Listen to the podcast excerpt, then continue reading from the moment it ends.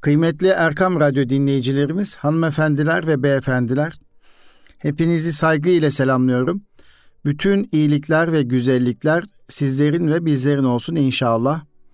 Bendeniz Nuri Özkan, İstanbul Gönüllü Eğitimciler Derneğimiz yani İGEDER'in katkılarıyla hazırlanan Eğitim Dünyası programında yine birlikteyiz. Kıymetli Erkam Radyo dinleyicilerimiz, bildiğiniz gibi geçtiğimiz hafta Eğitim Dünyası programında Türkiye'nin PISA 2022 ülke raporunu değerlendirmeye başlamıştım. Bugün de yine kaldığımız yerden bu değerlendirmeyi yapmak istiyorum. Ama bizi dinleyen kıymetli Erkam Radyo dinleyicilerimiz, kıymetli eğitimciler ve eğitim sevdalıları, e, eğer Türkiye'nin e, PISA 2022 OECD ülke raporunu merak ediyorsanız, Milli Eğitim Bakanlığımızın Ölçme Değerlendirme Genel Müdürlüğü sayfasında yayınlandığını ifade etmek isterim. Ölçme, Değerlendirme ve Sınav, Sınav Hizmetleri Genel Müdürlüğü sayfasında bu rapor paylaşılmış durumda. Bence e, eğitime ilgi duyan ki bugünlerde üniversitelerimizin eğitim çalıştayları olduğunu duyuyorum. Bendeniz de birkaç kez eğitim çalıştaylarına katıldım. Ee, ülkenin eğitiminin yeniden kurgulanması ile ilgili, öğretmen yetiştirme ile ilgili e, İGEDER adına veya şahsım adına tecrübelerimden faydalanmak için e, çalıştaylara davet ediliyorum. Orada fikirlerimi ifade ediyorum. Ama bu çalıştayları yaparken de ülkenin genel eğitim raporunu ve eğitimin MR'ını çok iyi bir şekilde ortaya koymak gerekiyor. Mevcut durum nedir? Sorusunun cevabını bulursak ancak yeniden Türkiye yüzyılına yakışır bir tasarım çıkarabiliriz. Geleceğin eğitimi, Türkiye eğitimi nasıl olmalıdır sorusunun cevabını bulabiliriz. Dolayısıyla PISA 2022 OECD ülke raporu da bu anlamda önemli. Türkiye'de 15 yaşındaki öğrenciler bu sınavda ne kadar başarılı oldu ve PISA 2022 Türkiye sonuçları nasıl okumalıyız, nasıl değerlendirmeliyiz? Ülkeler arasındaki performans farklılıkları nedenleri nelerdir? Dolayısıyla Türkiye'de okul yaşamı, öğrencilerin okula aidiyet duygusu ve yaşam memnuniyeti, cinsiyete göre farklılıklar, matematik derslerinde destek ve disiplin, okulda ve okul çevresinde kendini güvende hissetme, ebeveynlerin öğrenmeye katılımı, COVID ile ilgili okul kapanmaları sırasında öğrenim başta olmak üzere eğitime ayrılan kaynaklar ve öğrencilerin okula devam durumu ile ilgili genel mevcut durumu görmek isterseniz OECD raporuna bakabilirsiniz. Ben de bugün Eğitim Dünyası programında bu PISA 2022 OECD raporu üzerinden özellikle başarılı ülkelerin hikayesini Singapur'un, Finlandiya, Güney Kore gibi ilk dörtte yer alan ülkeler içerisinde özellikle Singapur'un eğitim sistemi çok, çok dikkatimi çekiyor. Çok da merak ediyorum ve bununla ilgili e, sürekli kaynak taraması yapıyorum, makale taraması yapıyorum. Gidenlerden, gelenlerden, e, o bölgeye gidenlerden ve eğitimle ilgili araştırma yapanlardan bildirim almaya çalışıyorum. Bu çerçevede e, OECD raporunu değerlendirirken aslında Singapur örneğiyle yola çıkarak Türkiye'de eğitim sistemiyle ilgili nelerimiz eksik üzerine müza- müzakere etme şansım olacak veya fikirlerimi ifade edeceğim. Kıymetli Erkam Radyo dinleyicilerimiz, PISA uluslararası bir ölçme değerlendirme sistemidir. Ve 2003 yılına itibaren Türkiye bu sınavlara katılmaktadır. Bu Uluslararası Ölç Öğrenci Değerlendirme Programı adını verdiğimiz PISA, Ekonomik İşbirliği ve Kalkınma Teşkilatı yani OECD tarafından üçer yıllık dönemler halinde gerçekleştirildiğini ve bu çerçevede ülkelere rapor yayınlandığını hepimiz biliyoruz. Aslında bu sınav yani PISA 15 yaşındaki öğrencilerin modern toplumda yerlerini alabilmeleri için gereken temel bilgi ve becerilere ne ölçüde sahip olduklarını ölçmeyi hedefliyor. Burası oldukça kıymetli ve değerli. Bu sınav öğrencilerin yani 15 yaşındaki öğrencilerin temel bilgi ve becerilere ne ölçüde sahip olduklarını ölçmeyi hedeflediğini bunu, bunu bir yere yazalım. Ve Türkiye'de de Türkiye'nin de katıldığı bu e, ölçme değerlendirme programında öğrencilerin matematik okur yazarlığı, fen okur yazarlığı ve okuma beceri alanlarındaki becerileri değerlendiriliyor. Her uygulamada yani 3 senede bir yapılan uygulamada bu 3 alandan birisi diğerlerine göre ağırlıklı olarak ön plana çıkıyor. Nitekim PISA 2022 uygulamasında ağırlıklı alan matematik okur yazarlığı idi. Yine bu 2022 PISA e, araştırması e, normalde hani başta ifade ettik ya bu üçer yıllık dönemler halinde gerçekleştiriliyor ve bir izleme araştırma raporu idi. Ancak hepimiz hatırlayacağız 2020 Mart ayından itibaren e, ülkemizi ve dünyamızı saran Covid-19 salgınından dolayı 2021 yılındaki PISA uygulaması bir yıl ertelendi ve 2021-2022 yılında gerçekleşti. Ve bundan dolayı bu buradaki süre 3 yıl değil bir 4 yıllık bir süreç oldu. Yani 2022 e, 2018'de gerçekleşmişti. 2021'de gerçekleşecekti. 2022 yılında gerçekleşmiş oldu. Orada 4 yıllık bir ara vermiş olduk. Diğer bir şey Uluslararası Öğrenci Değerlendirme Programı adını verdiğimiz PISA uygulamasında her yıl e, katılan ülke sayısı giderek artıyor. E, her ne kadar Ekonomik İşbirliği ve Kalkınma Teşkilatı tarafından yani OECD tarafından organize edilse de ki OECD'nin 37 ülkesi üyesi var. Ancak e, PISA 2022 uygulamasına katılan ülke sayısı 81 ülke. Yine PISA 2022 uygulaması ülkelerin birçokunda bilgisayar tabanlı olarak gerçekleştirildi. Yani PISA 2015 ve 2018 uygulamalarında olduğu gibi PISA 2022 uygulaması da ülkelerin birçoğunda bilgisayar tabanlı olarak gerçekleştirildi. Tabii yüz yüze kağıt kalem yapılarak uygulanan ülkelerde oldu mu? Tabii ki oldu. Kamboçya, Guatemala, Paraguay ve Vietnam'da kağıt kalem uygulaması yapıldığını söyleyebiliriz. Kaç öğrenci katıldı PISA 2022 uygulamasına? Kaç öğrenci katıldı derseniz, Türkiye İstatistiki Bölge Birimleri sınıflandırması birinci düzeyde yer alan 12 bölgeyi temsil eden 196 okul ve 7250 öğrenci ile katılım sağladığını e, yine raporlardan görebiliyoruz.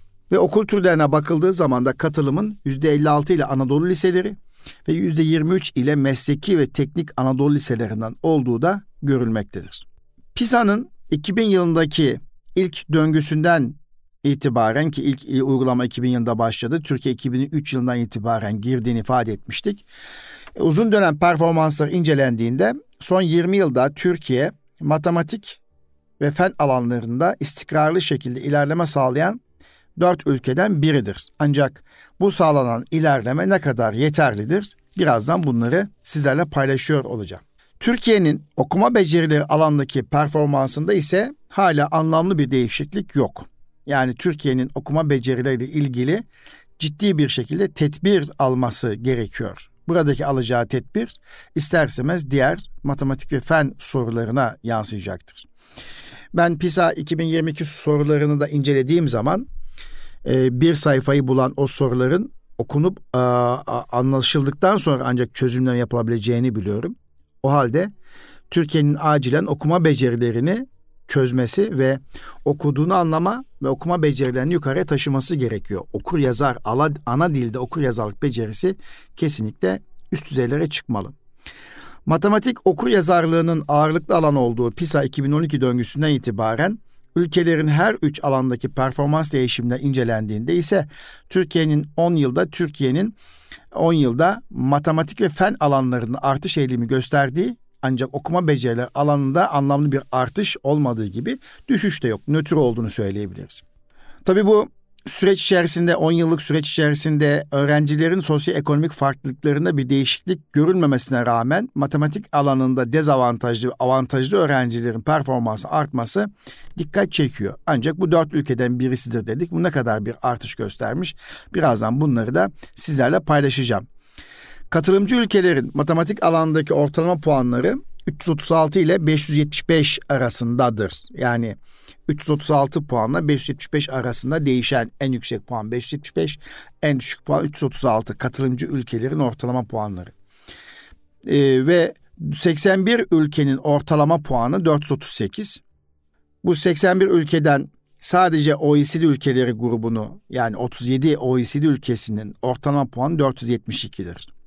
Şimdi soru şu, Türkiye'nin matematik ortalaması acaba 438'in üzerinde mi? Tüm ülkelerin ortalamasının üzerinde mi? Veya üyesi olduğu OECD ülkelerin üzerinde mi altında mı? Sorusu. Türkiye'nin matematik alandaki ortalama puanı 453'tür. Yani bu ortalama ile katılımcı ülkelerin ortalaması olan 438 puanın üzerindedir. Ancak OECD ülkeleri içerisinde baktığımız zaman ki OECD ülkelerin puan ortalaması 472 idi. Bunun altında olduğunu görüyoruz. Türkiye matematik alanında aralarında Yunanistan, Şili, Meksika, Costa Rica ve Kolombiya olmak üzere 5 OECD ülkesinin de olduğu toplam 42 ülkeden daha yüksek performans göstermiştir. Yani OECD ülkeler sıralaması içerisinde yine 37 ülke varsa 33. sırada olduğunu söyleyebiliriz. Bu, ama tüm katılımcı ülkelerle sıraladığımız zaman da 81 ülke içerisinde 42 ülkeden daha yüksek bir performans sergilemiş oluyor. PISA uygulamasına katılan ülke sayısı 2015'ten itibaren artsa da Türkiye'nin matematik alanında tüm ülkeler ve OECD ülkeler arasında sıralaması adım adım yükseliyor. Bu sevindirici haber. Ancak yeterli mi? Yeterli mi? Hep bu soruyu sormak lazım. Yani 72 ülke arasında 2015'te 50. sıradayken 35 OECD ülkesi arasında 34. sırada iken 2015'i söylüyorum. 2022'de 81 ülke arasında 39 yani 50. sıradan 39. sıraya çıkmış. Ama 37 OECD ülkesi arasında da 33. sıradan bir sıra yukarı çıkmış. 32. sıraya yerleşmiş. Yani bu kadar kıpırdamış. Bir ülkeyi geçebilmişiz. Böyle bakmak lazım hadiseye. Bazı akademisyenlerin söylediği gibi veya bazı e, toplumsal e, eğitim yazarlarının ifade ettiği gibi yani PISA sonuçları yerde bir mi Türkiye'nin? Değil. Çok iyi mi? O da değil. Yani e, ama çok ders çıkarılacak bir hususiyet var mı? Kesinlikle var. Burada benim aklıma takılan şey bilgisayar tabanlı uygulama yapıldığına göre yani bilgisayar üzerine bir uygulama yapıldığına göre ki biraz önce istatistikleri verdim. Yani kaç öğrencinin sınava girdiğiyle ilgili 196 okul ve 7250 öğrenci. Bunların %56'sı Anadolu Lisesi, %23'ü Mesleki ve Teknik Anadolu Lisesi. Ve bilgisayar e, üzerinden uygulamaya girdiklerini ifade ettim. Ee, tabii e, sınav öncesi yani bu e, PISA sorularını cevaplandırmadan önceki motivasyonları çok kıymetli ve çok değerli çocuklarımızın. E, iyi bir motivasyona ihtiyaç var. İki bilgisayar tabanlı olduğu için herkes aynı performansı bilgisayar üzerinde gösterebilmiş midir? Bütün bunları da bir değerlendirme yapmak lazım. Evet e, yine diğer bir matematikle ilgili şöyle bir veri var önümüzde. PISA 2022'de OECD ülkeleri içinde 15 yaşındaki öğrencilerin matematik performansındaki ortalama değişkenliğin %32'si okullar arasındadır. Yani OECD ülkeleri içerisinde. Geri kalan kısmı ise %68 ediyor. O da okul içinde. Yani OECD ülkeleri içinde 15 yaşındaki öğrencilerin matematik performansı ortalama değişkenlik okullar arasında veya okul içerisinde Geri kalan kısmı 168. Türkiye'de ise matematik performanslık toplam değişken %55 okullar arasında. Yani bu şu demek Türkiye'de okullar arasında matematik okur yazarlığı bakımından ciddi farklılıklar gözlemleniyor. Değişkenlik gösteriyor. Ee, yani öğrenci performans açıklamada okul özelliğinin baskın bir rol oynadığını söyleyebiliriz.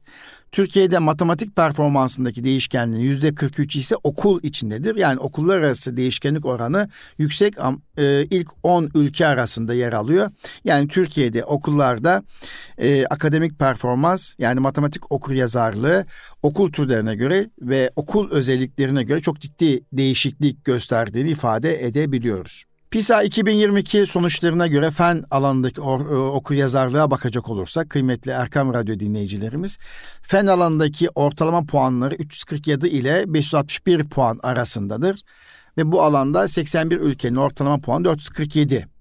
OECD ülkelerin ortalama puanı 485. Tabii ki hemen bizi dinlerken aklınıza geliyor. Peki Türkiye'nin fen alanındaki ortalama puanı ne?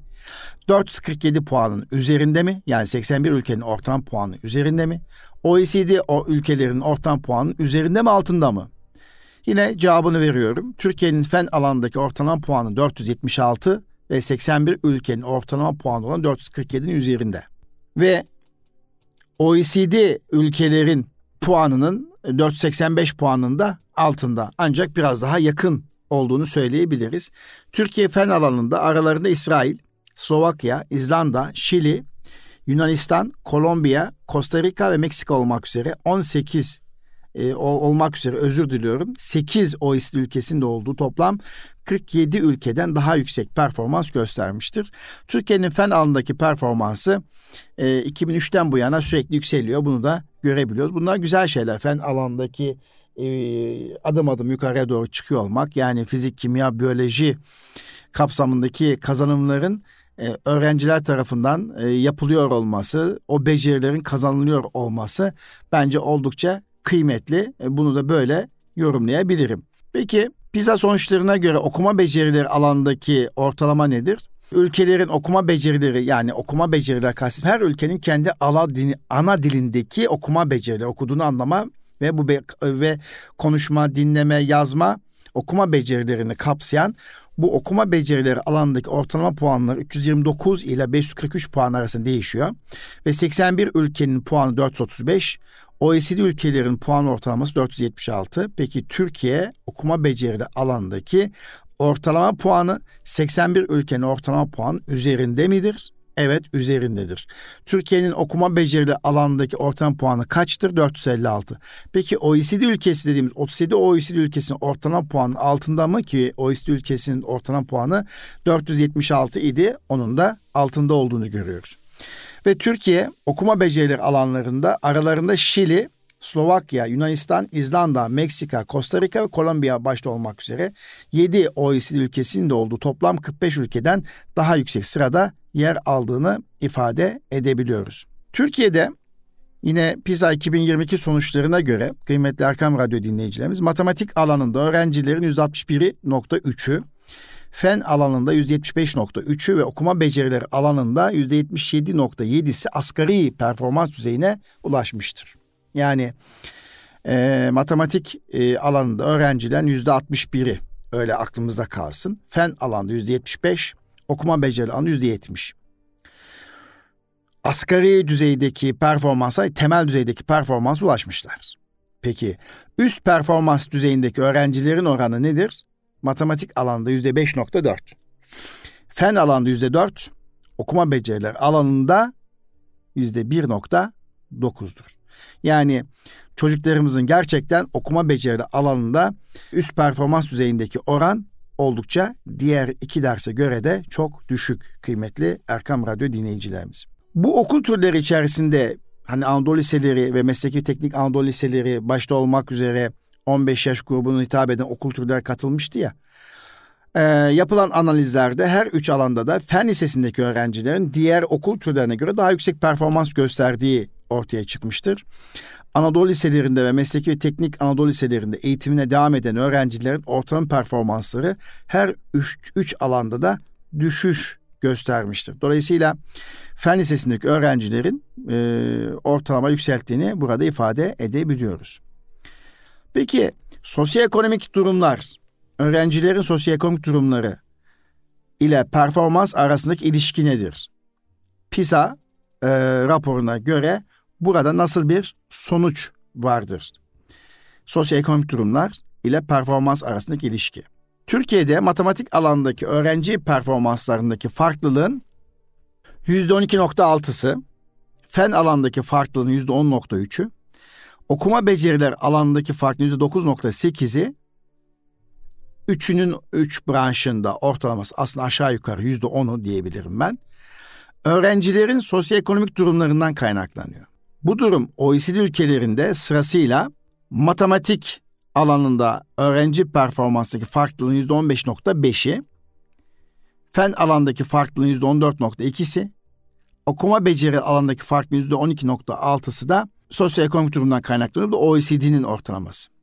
Bu iki veriyi kıyasladığımız zaman yani OECD ülkelerin sosyoekonomik farklılığın yüzde farklarını kıyasladığımızda OECD ülkelerine kıyasla Türkiye'de daha az olduğunu söyleyebiliriz. Yani üç alanda da öğrenci performanslarının sosyoekonomik durumdan etkilenme düzeyi OECD ülkelerine kıyasla Türkiye'de daha az.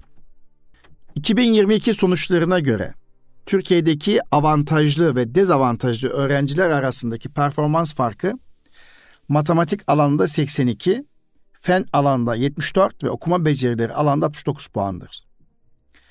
Bu gruplar arasındaki performans farkı yani e, avantajlı ve dezavantajlı öğrenciler arasındaki performans farkı matematik alanında 82 iken Türkiye'de OECD ülkelerinde 93.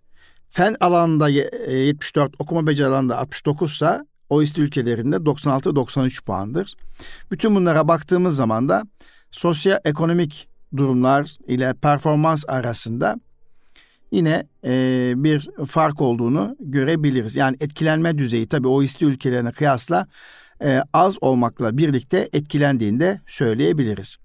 Peki öğrencilerin materyal eksikliği ve dijital öğrenmeye hazırlık indeksine baktığımız zaman acaba e, PISA 2022 ne söylüyor?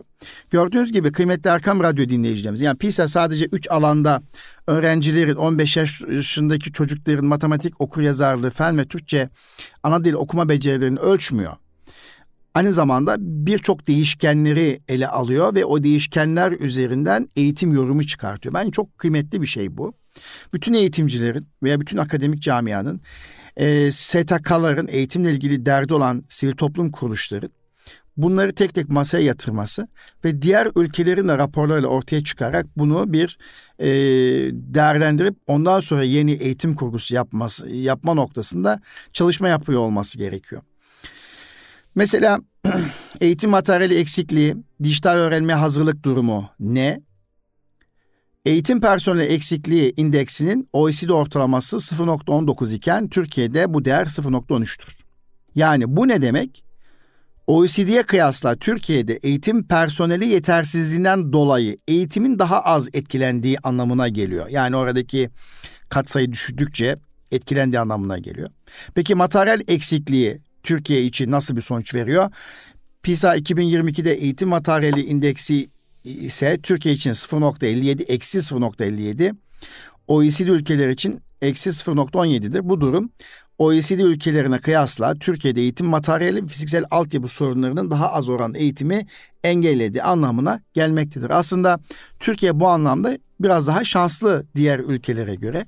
Eğitim materyalini çok sorun etmiyoruz. Öğretmen eksikliğini, eğitim personeli yetersizliğini çok sorun etmiyoruz veya etmediğimizi şu anda raporlar böyle söylüyor. Buna rağmen daha iyi sonuçlar elde edebiliyoruz. Fiziksel altyapı sorunları e, çok fazla eğitimi engellemiyor. Ama buna rağmen bir şey var. Dijital öğrenmeye hazırlık indeksi açısından da Türkiye nedir? Yani çağ yakalamış mı? E, o da çok kıymetli bir veri. Dijital öğrenmeye hazırlık indeksi Türkiye için 0,37, OECD ülkeler için ise 0,02'dir. Bu ne demek? Bu durum Türkiye'nin OECD'ye kıyasla dijital öğrenme için daha hazır olduğu anlamına geliyor. Yani bunlar yani Türkiye Covid döneminde çok ciddi veri elde etti. Ee, ülke olarak o kapanma dönemlerinde e, dijital öğrenme, e, uzaktan eğitim e, ve benzeri çalışmalar yaparak çocuklarımızı hazır hale getirdiğimizi söyleyebilirim. Şimdi kıymetli Erkam Radyo dinleyicilerimiz bunlar çok kıymetli veriler dedik. Bir de zaman bakımından yani eğitime ayrılan zaman. PISA bunu da inceliyor 2022 raporunda. Zaman kaynakları okul öncesi eğitime katılım ve öğrenme ayrılan zaman. Okul öncesi eğitime katılım ve öğrenme ayrılan zaman olarak iki farklı şekilde e, bu PISA tarafından değerlendiriliyor. PISA 2022 sonuçlarına göre Türkiye'de öğrencilerin çoğunluğu yani ne demek? Hangi oran? Yüzde 44. Bir yıl okul öncesi eğitime katılıyor. Yüzde 21 iki yıl, yüzde 11'i de üç yıl ve daha fazla okul öncesi eğitim görüyor. Yani Türkiye'de okul öncesinde çocuklar daha çok bir yıl gidiyor. Yüzde 44. İki yıl gidenler yüzde 21. Üç yıl ve daha fazla gidenler yüzde 11. Peki OECD ülkelerinde bu ne?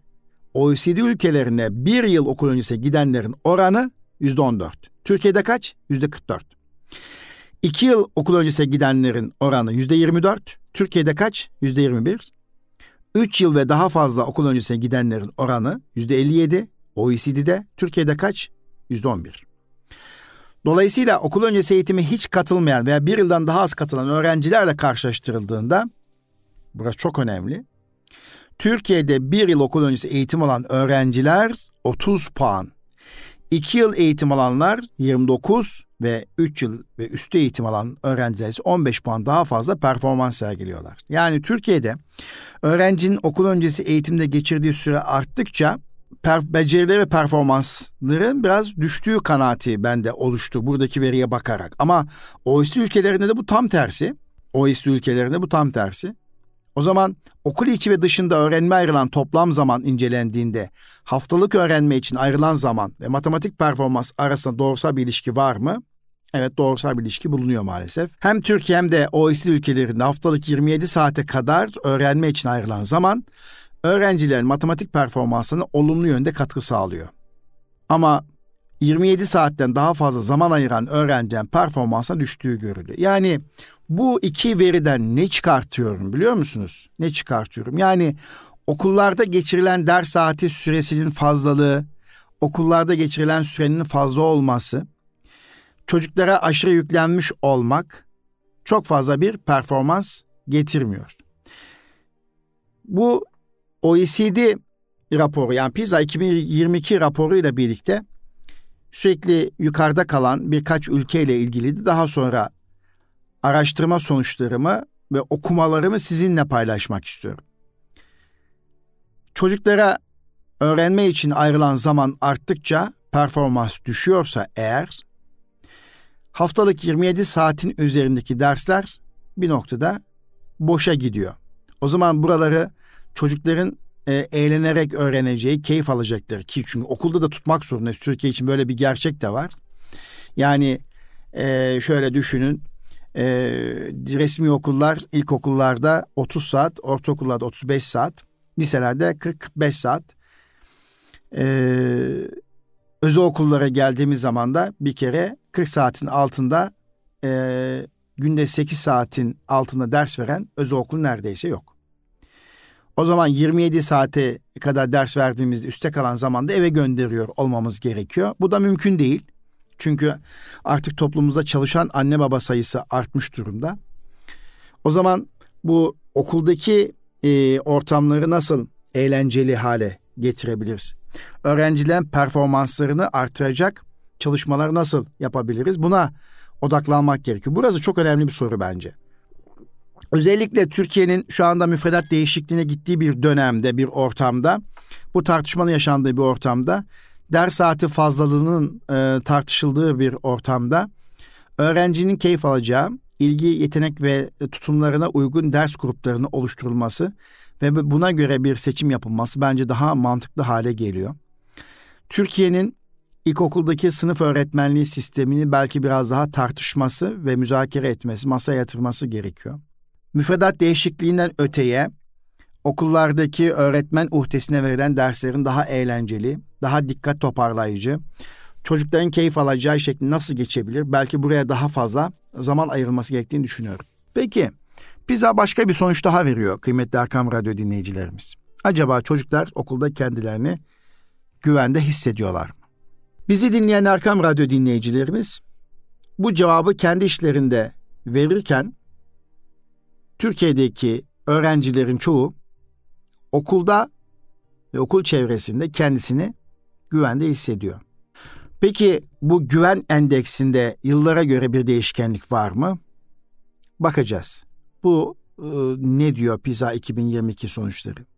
Şöyle de bir soru sorulmuş. Yaklaşık her dört öğrenciden biri PISA uygulamasından önceki dört hafta içinde PISA uygulamasına girmeden önceki dört hafta içinde yani bir aylık süreç içerisinde okulda güvenlik riskleriyle karşılaştığını bildirmiş. Yani dört öğrenciden biri yüzde yirmi beş. Örnek, öğrencinin başka bir öğrenci yaralamakla tehdit ettiğini duymuş veya okulda çeteler görmüş gibi. Türkiye'deki öğrencilerin en sık yaşadıklarını bildirdikleri zorbalık deneyimleri. Sözel ve ilişkisel zorbalık. Burada e, bir eğitimci olarak aynı zamanda bir yönetici olarak zorbalık nedir? Zorba davranışlar nelerdir? Bunun üzerine çalışıyor olmamız lazım. Bunu fark ettirecek e, çalışmalar yapıp çocuklara bunu anlatmak gerekiyor. Sözel ve ilişkisel zorbalıkta e, karşı karşıya kaldığında ne yapacaklarını biliyorlar mı? Bu konuda e, rehber öğretmenlerin uyanık olması gerekiyor.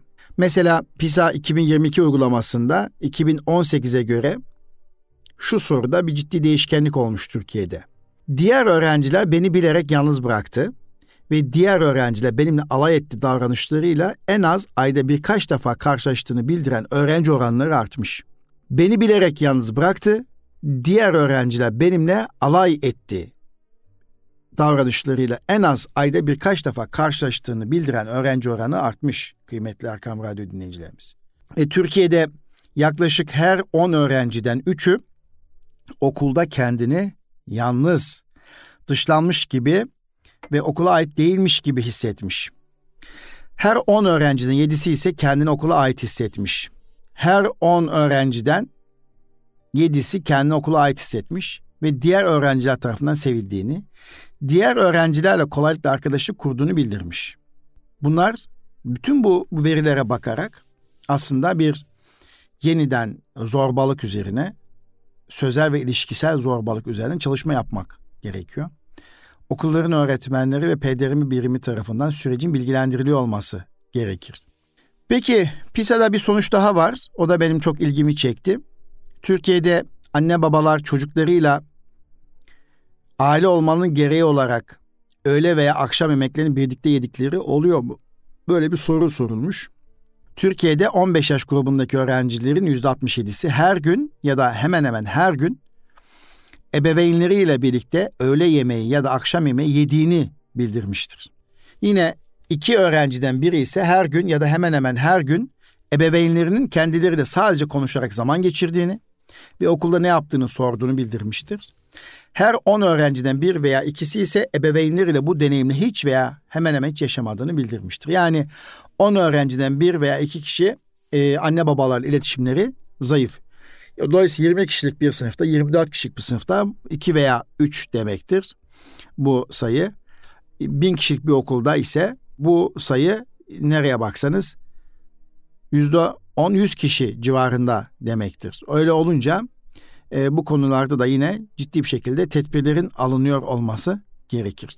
Peki kıymetli Erkam Radyo dinleyicilerimiz, PISA Türkiye raporunda 15 yaşındaki öğrenciler ne kadar başarılı oldu sorusuna cevap verirken diğer ülkeler nasıl bir sonuç elde etmiştir? Yani matematik, fen ve okuma becerileri alanlarında ortalama performansı Türkiye'ye göre nasıldır? Bu soruyu da sormak gerekiyor. Yani bütün bu sonuçlar Türkiye için değerlendirirken PISA 2022'de matematik, fen ve okuma becerileri alanlarında ortalama performans, Türkiye performansının dışında diğer ülkelerin karşılaştırma için seçilen ülkeler ki belli başlı ülkeler hemen aklımıza gelsin. Singapur'da durum ne? Japonya'da durum ne? Güney Kore'de, Kanada'da, Amerika'da, Meksika, Brezilya, Endonezya beş, belli başlı ülkeler. Mesela Finlandiya nerede? şu anda. Finlandiya'da bir düşme, bir düşüş var mı gibi. Şimdi bu Türkiye e, raporunda, PISA 2022 raporunda ülkeler arası kıyaslama var. En yüksek performans gösteren 6 ülke ve en az performans gösteren 5 ülke. Şimdi bunlar içerisinde matematik, fen ve okuma becerileri bakımından Singapur'un yine birinci olduğunu görüyorum. Parlayan Yıldız Singapur açık arayla. İkinci sırada yine Doğu Asya ülkesi tahmin edeceğiniz gibi Japonya. Üçüncü sırada evet siz söyleyin Finlandiya değil Güney Kore. Ve dördüncü sırada Baltık ülkesi Finlandiya mı? Hayır değil. Bu sefer Estonya parlayan yıldız olmuş. Estonya ve matematik okur yazarlığında bu sefer değişiyor ülkeler. İsviçre ve fen de Kanada, okuma becerilerinde Kanada. Ve OECD ortalaması üzerinde olan ülkeler bunlar. OECD ortalaması üzerinde yine fende Finlandiya yukarıda. Ve Türkiye her üç, üçünde de biraz önce ifade ettik OECD ortalamanın altında. Burada tabii ister istemez Finlandiya dikkatimizi çeken bir husus. Şey Singapur özür diliyorum. Singapur gerçekten dikkatimizi çekiyor. Mesela PISA 2022 uygulamasında Türkiye'de en az ikinci yeterlik düzeyine ulaşan öğrencilerin oranı %61. Ama bu oran OECD ortalaması %69, OECD ortalaması altında. Mesela bu ikinci yeterlik düzeyinde nasıl bir soru vardı derseniz matematik açısından doğrular doğrudan yönerge verilmeden basit bir durumu matematiksel olarak gösterimini asgari düzeyde yorumlayabilir ve tanıyabilir. Mesela iki alternatif rota rota arasındaki toplam mesafeyi karşılaştırmak ve fiyatları farklı para birimine çevirmek gibi. Singapur çok başarılı. Macao, Çin, Japonya, Hong Kong, Tayvan ve Estonya'daki öğrencilerin %85'inden fazlası ikinci düzeyde veya üzerinde bir performans sergiliyor böyle bir soru karşısında. Yani iki alternatif rota arasındaki toplam mesafeyi karşılaştırıp fiyatları farklı veya fiyatları farklı bir para birimine dönüştürmek. Yani iki tane kazanım verdim ben size. Bu iki kazanım PISA'da çıkan sorulardan biri. Bunu hızlı bir şekilde yapan, doğru yapan öğrencilere baktığımız zaman Singapur ve uzak doğu ülkelerinden Japonya, Hong Kong, Tayvan ve Baltık ülkelerinden Estonya ülkesi ön plana çıkabiliyor.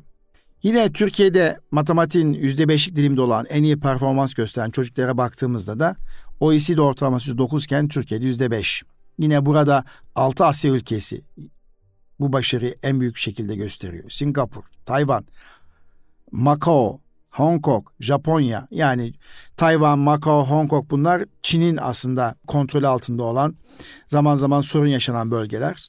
Japonya ve Kore buralarda bakın oldukça yüksek ama en yüksek paya da Singapur sahip. PISA 2022'ye katılan 81 ülkeden sadece 16'sında öğrencilerin %10'dan fazlası 5 ve 6 yeterlik düzeyine ulaşabilmişler. Ve sonuçta Türkiye'de e, eğitim anlamında PISA 2022 sonuçlarına baktığımız zaman da Singapur gerçekten Singapur'un eğitim sistemi üzerinde durulması gereken, tartışılması gereken bir durum. Bendeniz de Singapur'la ilgili sürekli makale toparlıyorum, araştırma yapıyorum. E, bununla ilgili yazılmış kitapları incelemeye çalışıyorum. Singapur'dan öğrenmek diye bir e, kitap Türkiye'ye tercüme edilmiş. Çok da ilgimi çekti. Dolayısıyla Singapur'un hikayesi uluslararası sınav sonuçlarının ihtişamını değil, birkaç kuşak eğitimcinin çalışkanlığı, kararlılığı ve fedakarlığını anlatmaktadır diye de giriş cümlesinde yazılmış bir cümle benim çok ilgimi çekiyor uluslararası sınav sonuçlarının ihtişamı yani o güzel sonuçları değil birkaç kuşak eğitimcinin çalışkanlığı, fedakarlığı, kararlılığı bize Singapur'u anlatıyor. Ve e, e, Ekonomik İşbirliği Kalkınma Örgütü yani OECD tarafından eğitimin parlayan yıldız olarak görülen Singapur'da acaba eğitimdeki başarının sırrı nedir sorusunu sizler de benim gibi kesinlikle merak ediyorsunuzdur.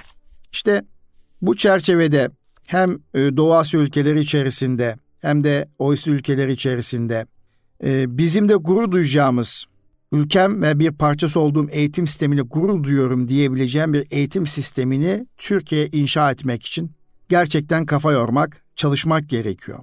Yani bir vatandaş, bir eğitimci olarak Türkiye'deki çocuklarımızın da hem uluslararası sıralamada üst sıralarda yer almasını isterim hem de 21. yüzyılın ihtiyaç duyduğu becerileri kazanmalarını arzu ediyorum.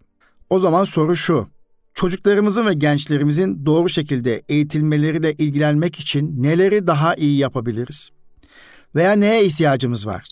Çocuklarımızın ve gençlerimizin doğru şekilde eğitilmeleri için nelere ihtiyacımız var? Peki Singapur'da eğitimciler sorunlarla karşılaşmıyor mu? Onların eğitim sorunu yok mu? Eğitim hep yeknesak bir şekilde mi gidiyor? Bence değildir. İnsan olduğu yerde dünyanın hızlı bir şekilde değiştiği bir ortamda da besbelli ki onlar da kendilerine göre bir takım sorunlarına karşılıyorlar. Ancak eğitim sistemleri e, bu sorunları çözmek için yeterli reflekse sahipse işte o zaman mesele değil. İşte o zaman Singapur e, da öğretmenler karşılaştığı sorunları nasıl çözüyorlar? Eğitim sistemi onlara nasıl destek oluyor? Diğer sorulması gereken bir soru bu. Singapur'da vatandaş öğretmeniyle gurur duyuyor. Eğitim sistemiyle gurur duyuyor. Türkiye'de bizler öğretmenlerimizle ve eğitim sistemimizle gurur duyuyor muyuz? Duyacak konumda mıyız? 2000 yılından itibaren, 2003 yılından itibaren gelen PISA sonuçları, sadece PISA sonuçları değil, gözlemlediğimiz şeyler, ortaya koyduğumuz performans, eğitim sistemimizin yeniden kurgulanması gerektiğini ortaya koyuyor. Peki Singapur'da değişim yaşanıyor mu? Değişmeyenler var mı? Hiç değişmeyenler var mı? Singapur merkezi bir sistemle mi bu eğitim sistemini yürütüyor? Yerellerin bir hakkı yok mu? Bir söz hakkı yok mu? Onların bu sürece katkısı yok mu? Onlar bizim gibi daha fazla bir e, ders saati programı içerisinde çocukları daha fazla öğretme gayreti ve çabası içerisindeler mi? Yoksa daha az öğretme, daha fazla öğrenmeyi sağlayacak bir sistemleri mi var? Bütün bunların hepsini gerçekten merak ediyorum. Öğretmen orada nasıl hazırlanıyor? Eğitim sistemindeki öğretmen eğitimcisi öğretmen oluncaya kadar geçirdiği süreç ne?